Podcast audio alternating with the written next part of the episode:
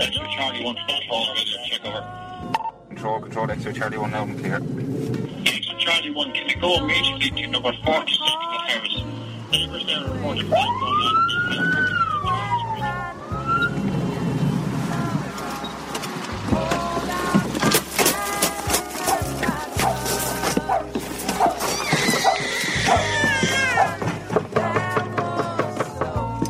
Everything alright? The guard, the Leo okay now?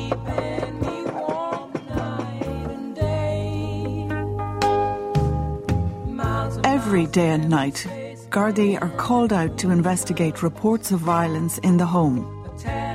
In the past 15 years, more than 211 women were killed by their partners in Ireland. Gardaí in Kilkenny are continuing to question a man in connection with the death of a mother of five in the city. Crime correspondent Paul Reynolds. An ambulance arrived and rushed her to the Mater Hospital, but attempts to save the life of the mother of four failed. A 37 year old Derry man accused of the murder of a pregnant mother of four in July last year could face a retrial An investigation into the discovery of a woman's body in a burnt out car in North Dublin this morning. A post mortem was being carried out on the body this afternoon, but Gardaí have yet to announce whether they're treating the case as a murder investigation.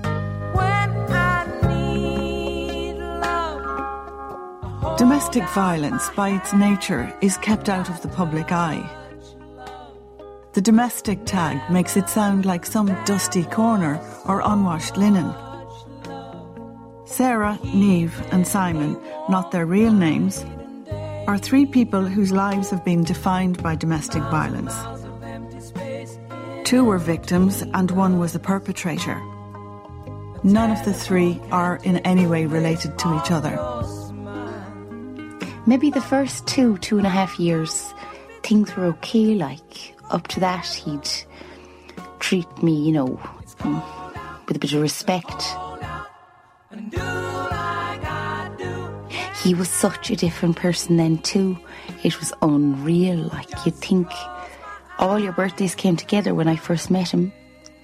And he was the nicest, even bringing us out for meals and treating us really nice. You know, it was great, like, but then it all changed.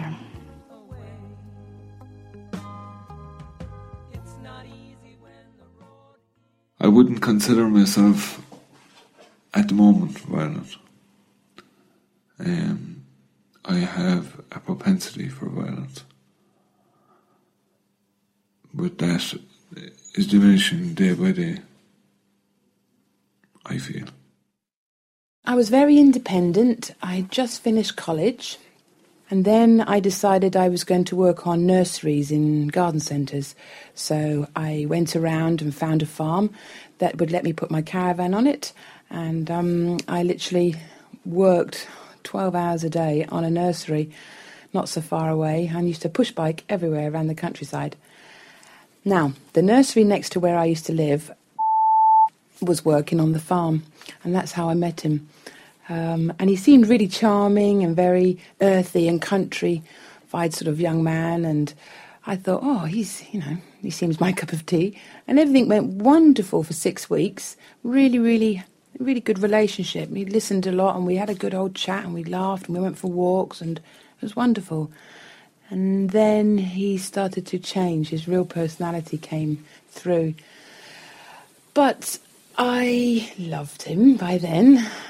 So I tried to understand and to cope. I did actually spend a whole year trying to do that. And during that time, he lost his mother. And he got very, very low. So low that he became very moody and very violent and very drunk most of the time. And he took drugs. Um, I stood by him trying to help him to get through it, just putting it down to losing his mother all the time. I thought that's it's losing his mother, and he's very lonely now and sad. But um, it wasn't that at all. That was actually him, which I didn't realise. Um, then we moved in together. Um, but after four months of that violence, I decided to leave. I couldn't take it anymore. It was about a year and a half, so I actually left. And that was the end of that and I should have just stayed left. I was 21. I'd already lost a baby then. um, through the stress and strain of everything, um, and I should have stayed left. But I met him six months later, and he persuaded me that he was a changed man, and he didn't drink and he didn't take drugs anymore, and he wasn't going to be angry, and if we could move back in together. I don't know, but I did. it seems absolutely mad, but I did. And then, I suppose one of the worst times of my life really was the next few years. It was a game of survival. It was me losing my independence, my personality, everything. Um, he became more and more dominant. He used the money up. I fought with him at the beginning because I couldn't allow someone to treat me like that. If he hurt me, I would try and hurt him back. And it just got. It just got tit for tat, and I thought that was rather childish, the arguments. So something inside of me decided that I needed to survive, and if I was to make this work, I do not argue anymore. So I didn't, I stopped. I've now learned that that's called disassociation, and I went deep inside myself and would just accept the abuse, the shouts, the total ignorance. Um, I just accepted it. I don't know how, but I did and I lost more babies, and I ended up getting very, very ill and ended up in hospital time and time again. I ended up in hospital with bruising, and the doctors wanted to know where they would come from. I found myself making excuses. I don't know why I made excuses, but I just didn't want them to know that this is what was happening, really. My mother was very concerned, and all my friends disappeared. He did not like my friends. He didn't like even the girls. He didn't like anybody. Um, and he would make up excuses for them and saying that he didn't just wish for them to be around and he wanted me all to himself. Um, lots and lots of rubbish like that. There's just mountains of it to say, really.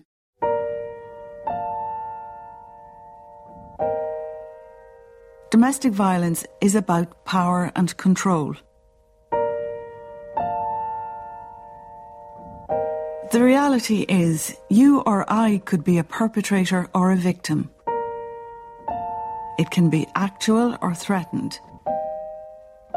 It can happen to anybody at any time or place in a new relationship or even after many years together. And domestic violence isn't just physical Psychological violence is its more sinister face. And no one can see those scars.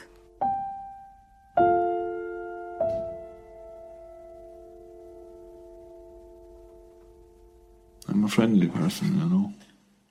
I was acutely aware of my behaviour and I always tried to to change But the more I tried, the worse I seemed to get. I didn't understand uh, anger. I didn't understand why I was angry. And when you don't understand something, it, it frustrates you. I, I became consumed with it in the end, and it controlled me.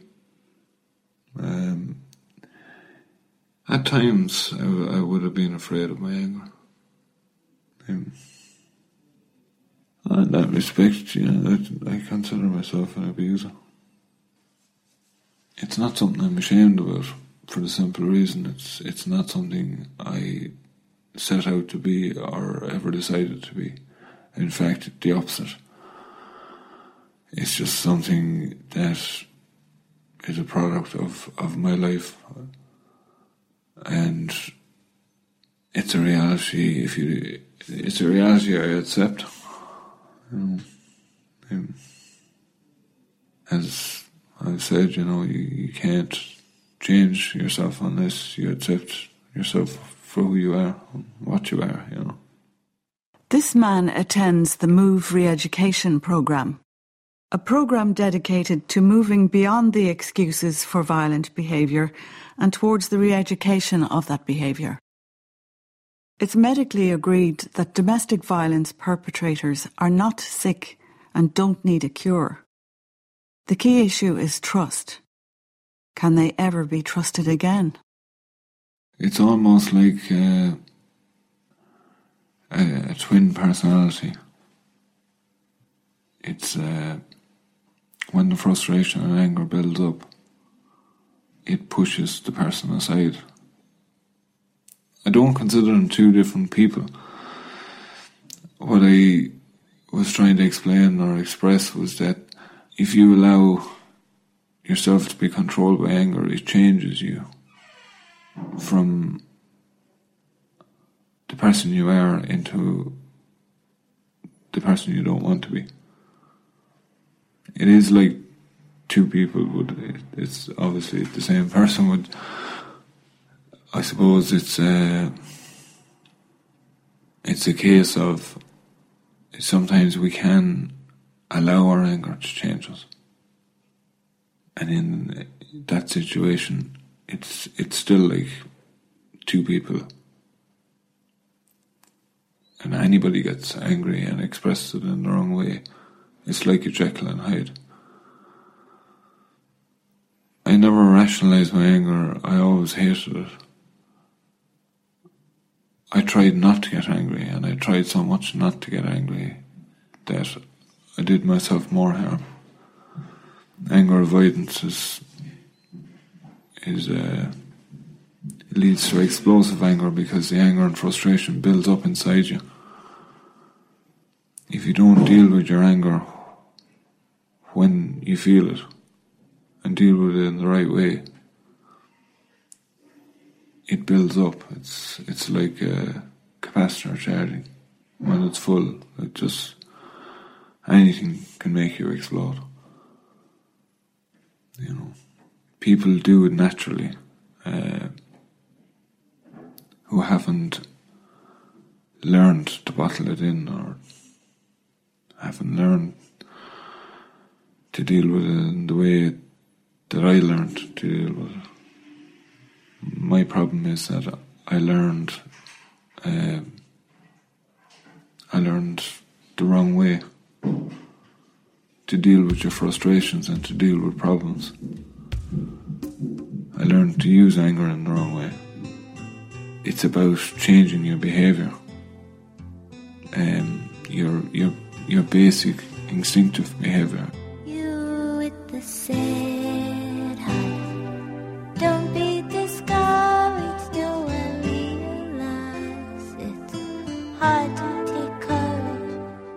perplexing thing about domestic violence is that the victim is, or certainly was, in love with the perpetrator. But I see your true colors shining through. But worn down over time, they begin to believe that the violence is all their fault. That if only they were a better parent, lover, housekeeper, kept their mouths shut, kept in shape, gave up their job, that somehow things would get better. For Neve, she waited almost 12 years for things to get better.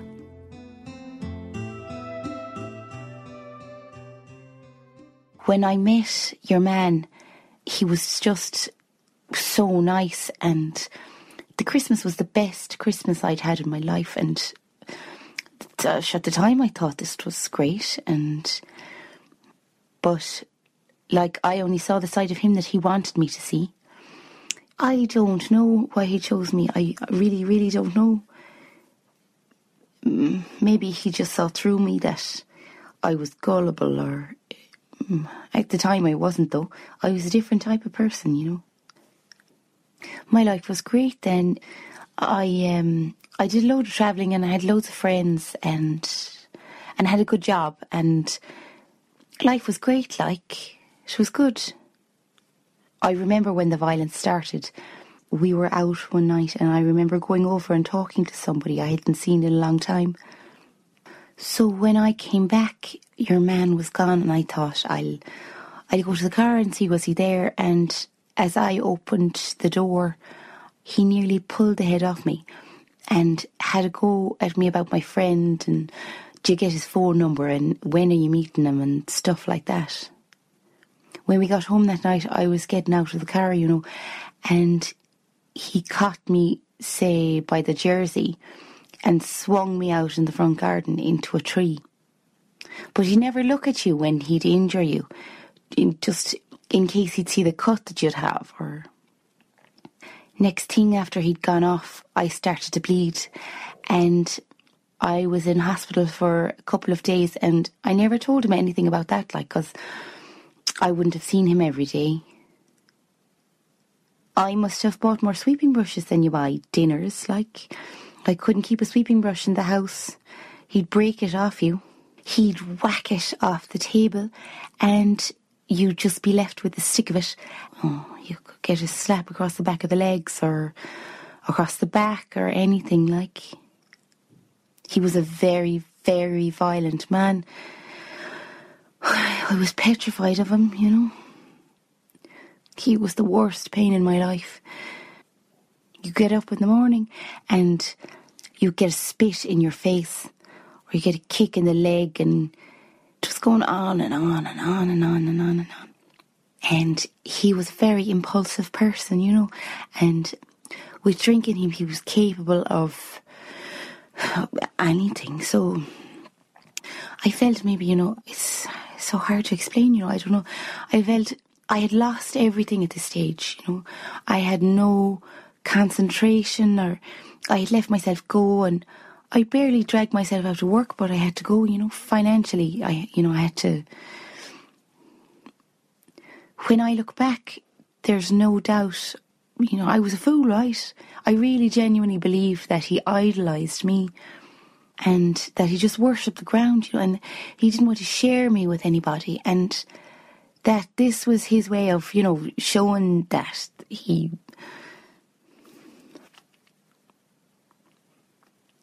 because after he'd hit you and belt you in the space of an hour, he could change like switching on a light, you know, and he'd be all about you. And, but he would never ever say he was sorry. I never ever ever heard him say that he was sorry. Sure, I was worse, wasn't I? I'd always forgive him, always. And can you imagine anything more stupid than that, like? And because I lost everybody, all my friends, like, I couldn't talk to nobody. I couldn't tell anybody anything, like. The violence was unreal, like unreal. Every day of the week, every day that he was here, there'd be violence in the house, you know, it was unreal. Got to stage you couldn't have a knife in the house. He'd come in and the nearest knife he'd get, he'd pull it and hold it up to your throat and he'd bang it off the table or the wall and he'd say, the next time this is going through you. And he'd, uh, he'd give you a little nick of the skin on your neck with the knife. No, I never went to anybody. I went to my doctor once, like, I was pure suicidal, but I said to him I was just feeling down. You know, I never said the reason why every time your man come in the door, he used to encourage me to commit suicide. I I remember he used to sit in front of and he was maybe about seven and he used to say to him, I hate you. Do you understand that? And I hate your mother. Do you understand that? There wasn't another soul in the world that knew what was going on in our house. I didn't want anyone to know, you know. And by then your man started using a hurley stick. It was unreal. He'd hit you with it and then you say to me, You'd better get rid of him, ma, or you're going to bury one of us. Or it'll be yourself that gets buried. We were just like little dogs on leads. Follow the leader like that. That was it.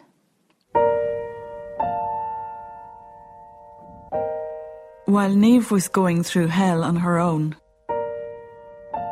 in another part of Ireland, so too was Sarah. They may have thought they were unique, but sadly, they're not. Fear and shame keeps the victim quiet.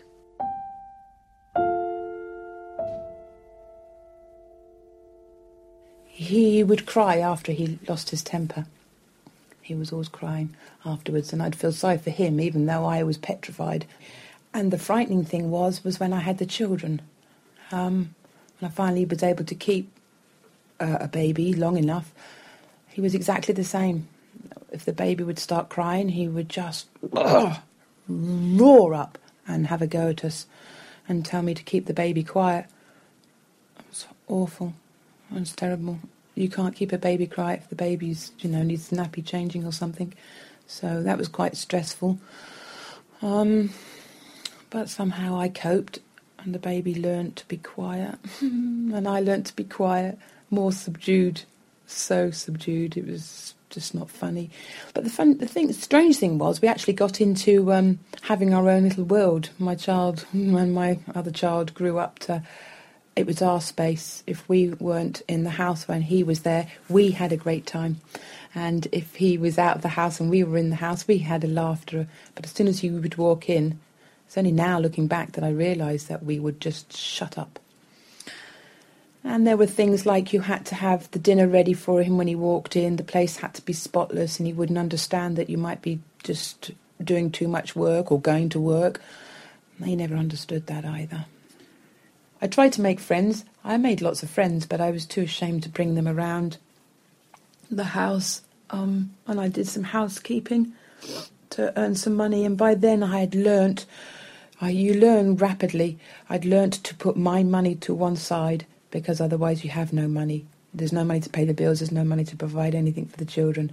So I was already working and putting my money away separate, and I let him do what he wanted to do with his money.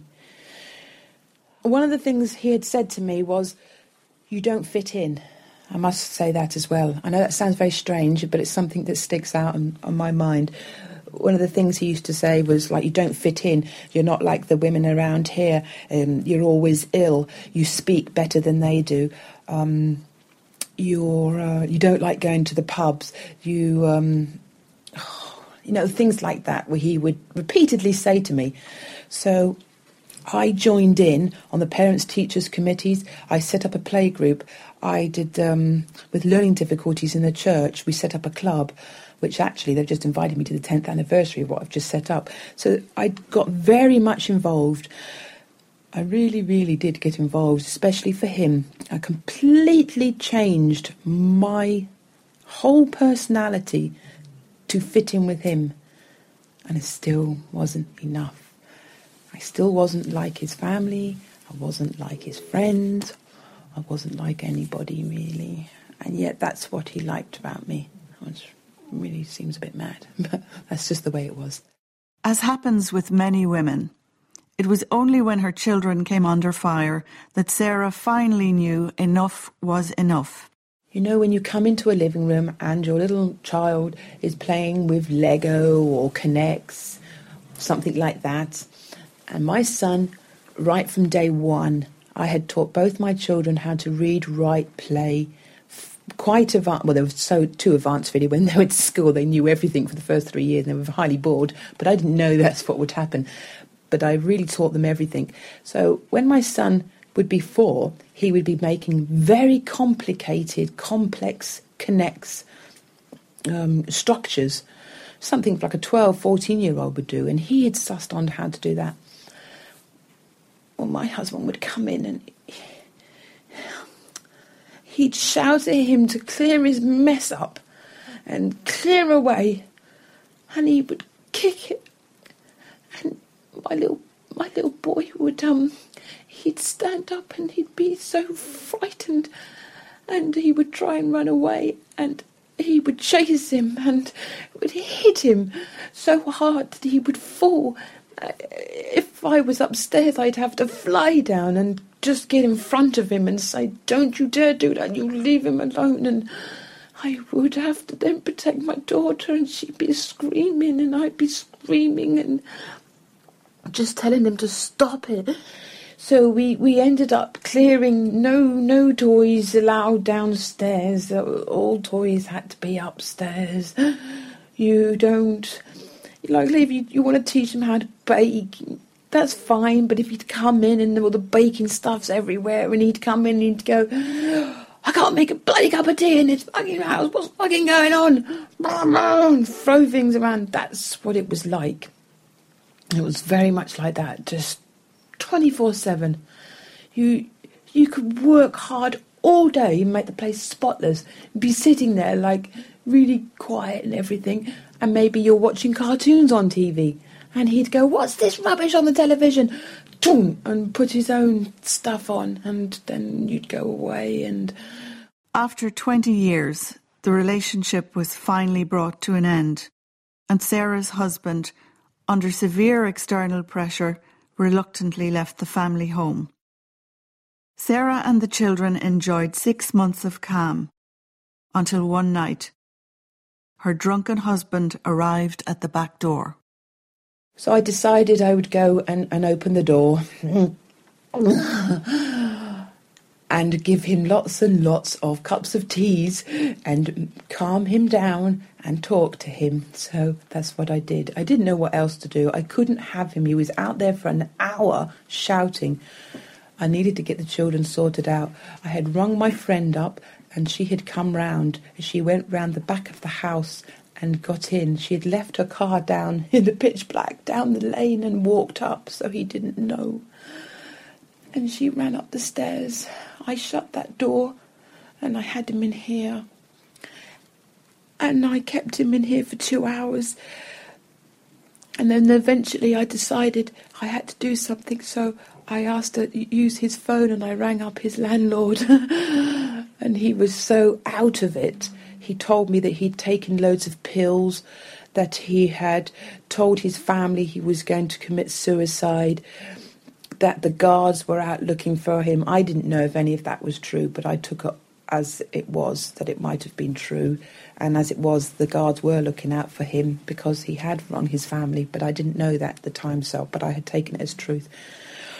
So I'd made him about the sixth cup of tea, and then he started to say, "I wanted to see my my children," and I said, "No, um, I'm ringing up the landlord now." Um, so I rang the landlord and stood there in front of that door, and rang the landlord. But before he came up in that half an hour, I um, he he pushed me to one side and um, opened that door and got to the bottom of the stairs, and he shouted up to the children, and um, I tried to pull him back, and he pushed me really hard, so he went against the floor on the the fireplace there, and um, the the stress and strain of coping with him for I don't know how long, but all like night, I um. I couldn't breathe. I had a panic attack. This is basically the only way to describe it. I just couldn't breathe because I knew I couldn't stop him. He's a very fit, physical man.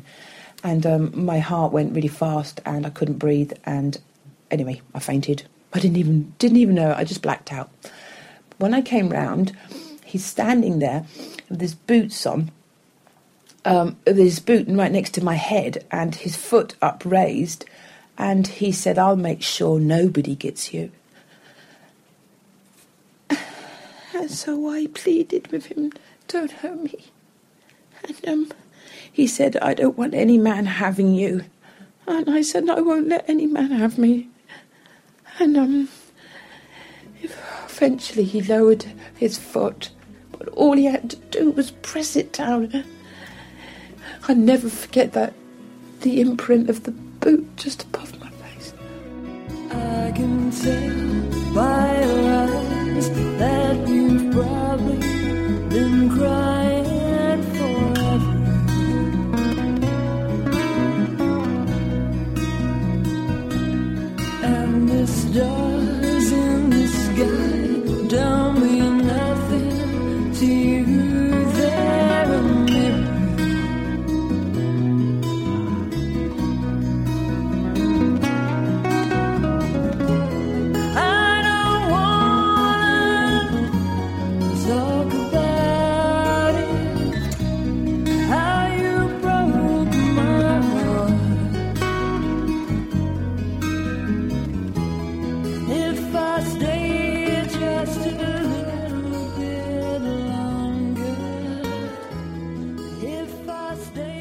other woman in the story, Neve, her violent relationship came to an end when she eventually built up the courage to admit to herself and to others that this horror was a reality and far from normal.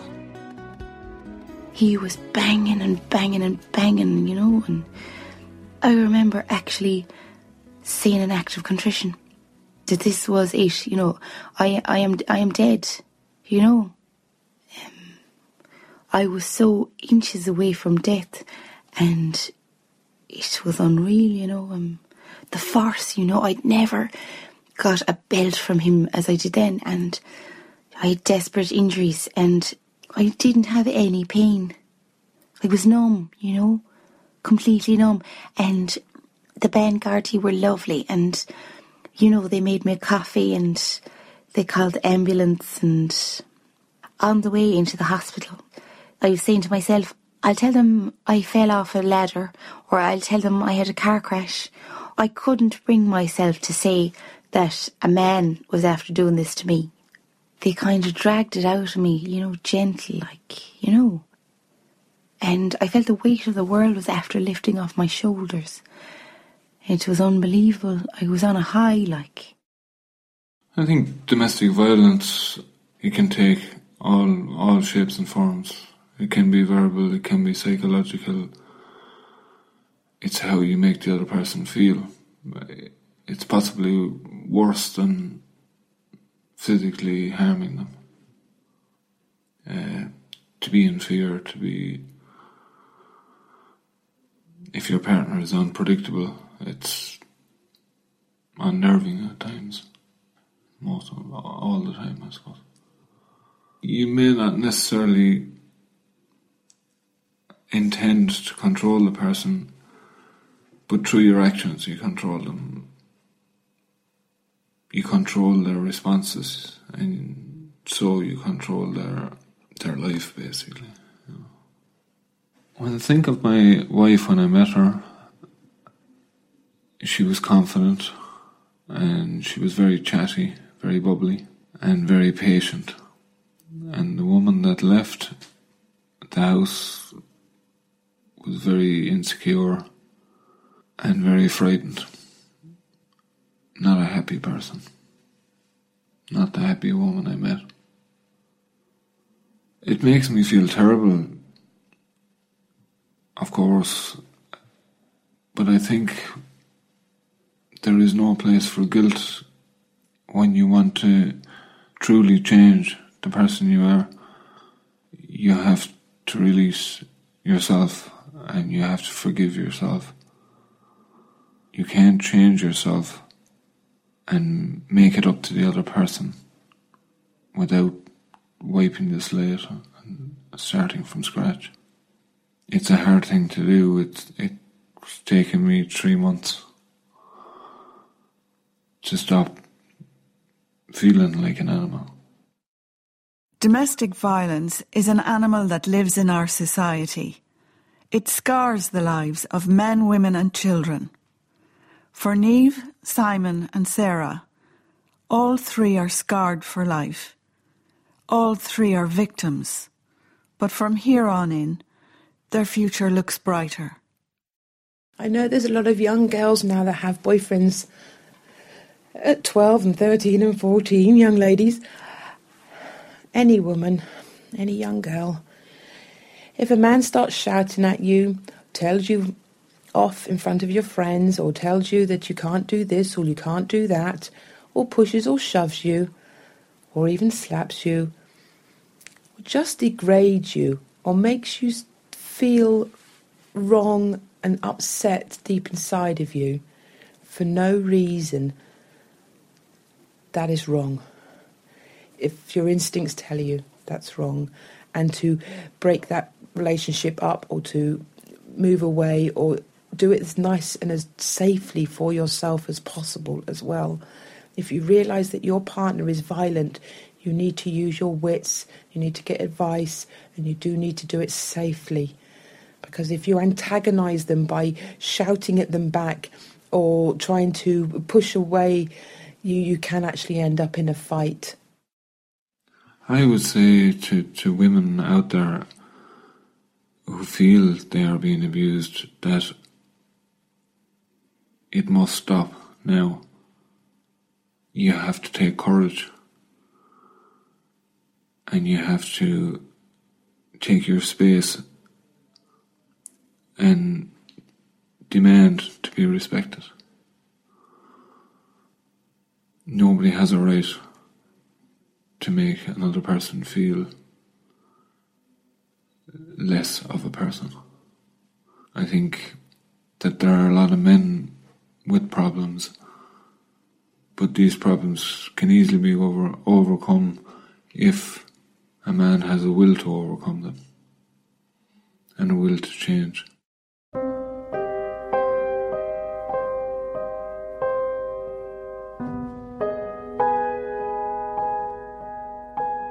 My life's grand now. I went back to education. I'd say, like, when a man hits you once and you forgive them, they're going to do it again, like. That was the mistake that I made. When they hit you a second time, then you feel, well, he did it already, and until you're just so low down, you know, really, you're just killing yourself and you're killing your children as well, and it's not worth it. It's just not worth it. You know, no man is worth that at all. It's easier to go the first time than it is the second time. By the third time, you can forget about it, and the fourth time, you're not going to tell anyone what's happening to you. I kept it all to myself, you know. Talk to somebody and just get away from it, like.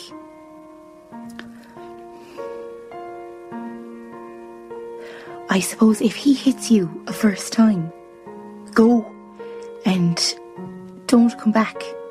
Never, ever, ever give him a second chance because it never changes. Get out. Just definitely get out.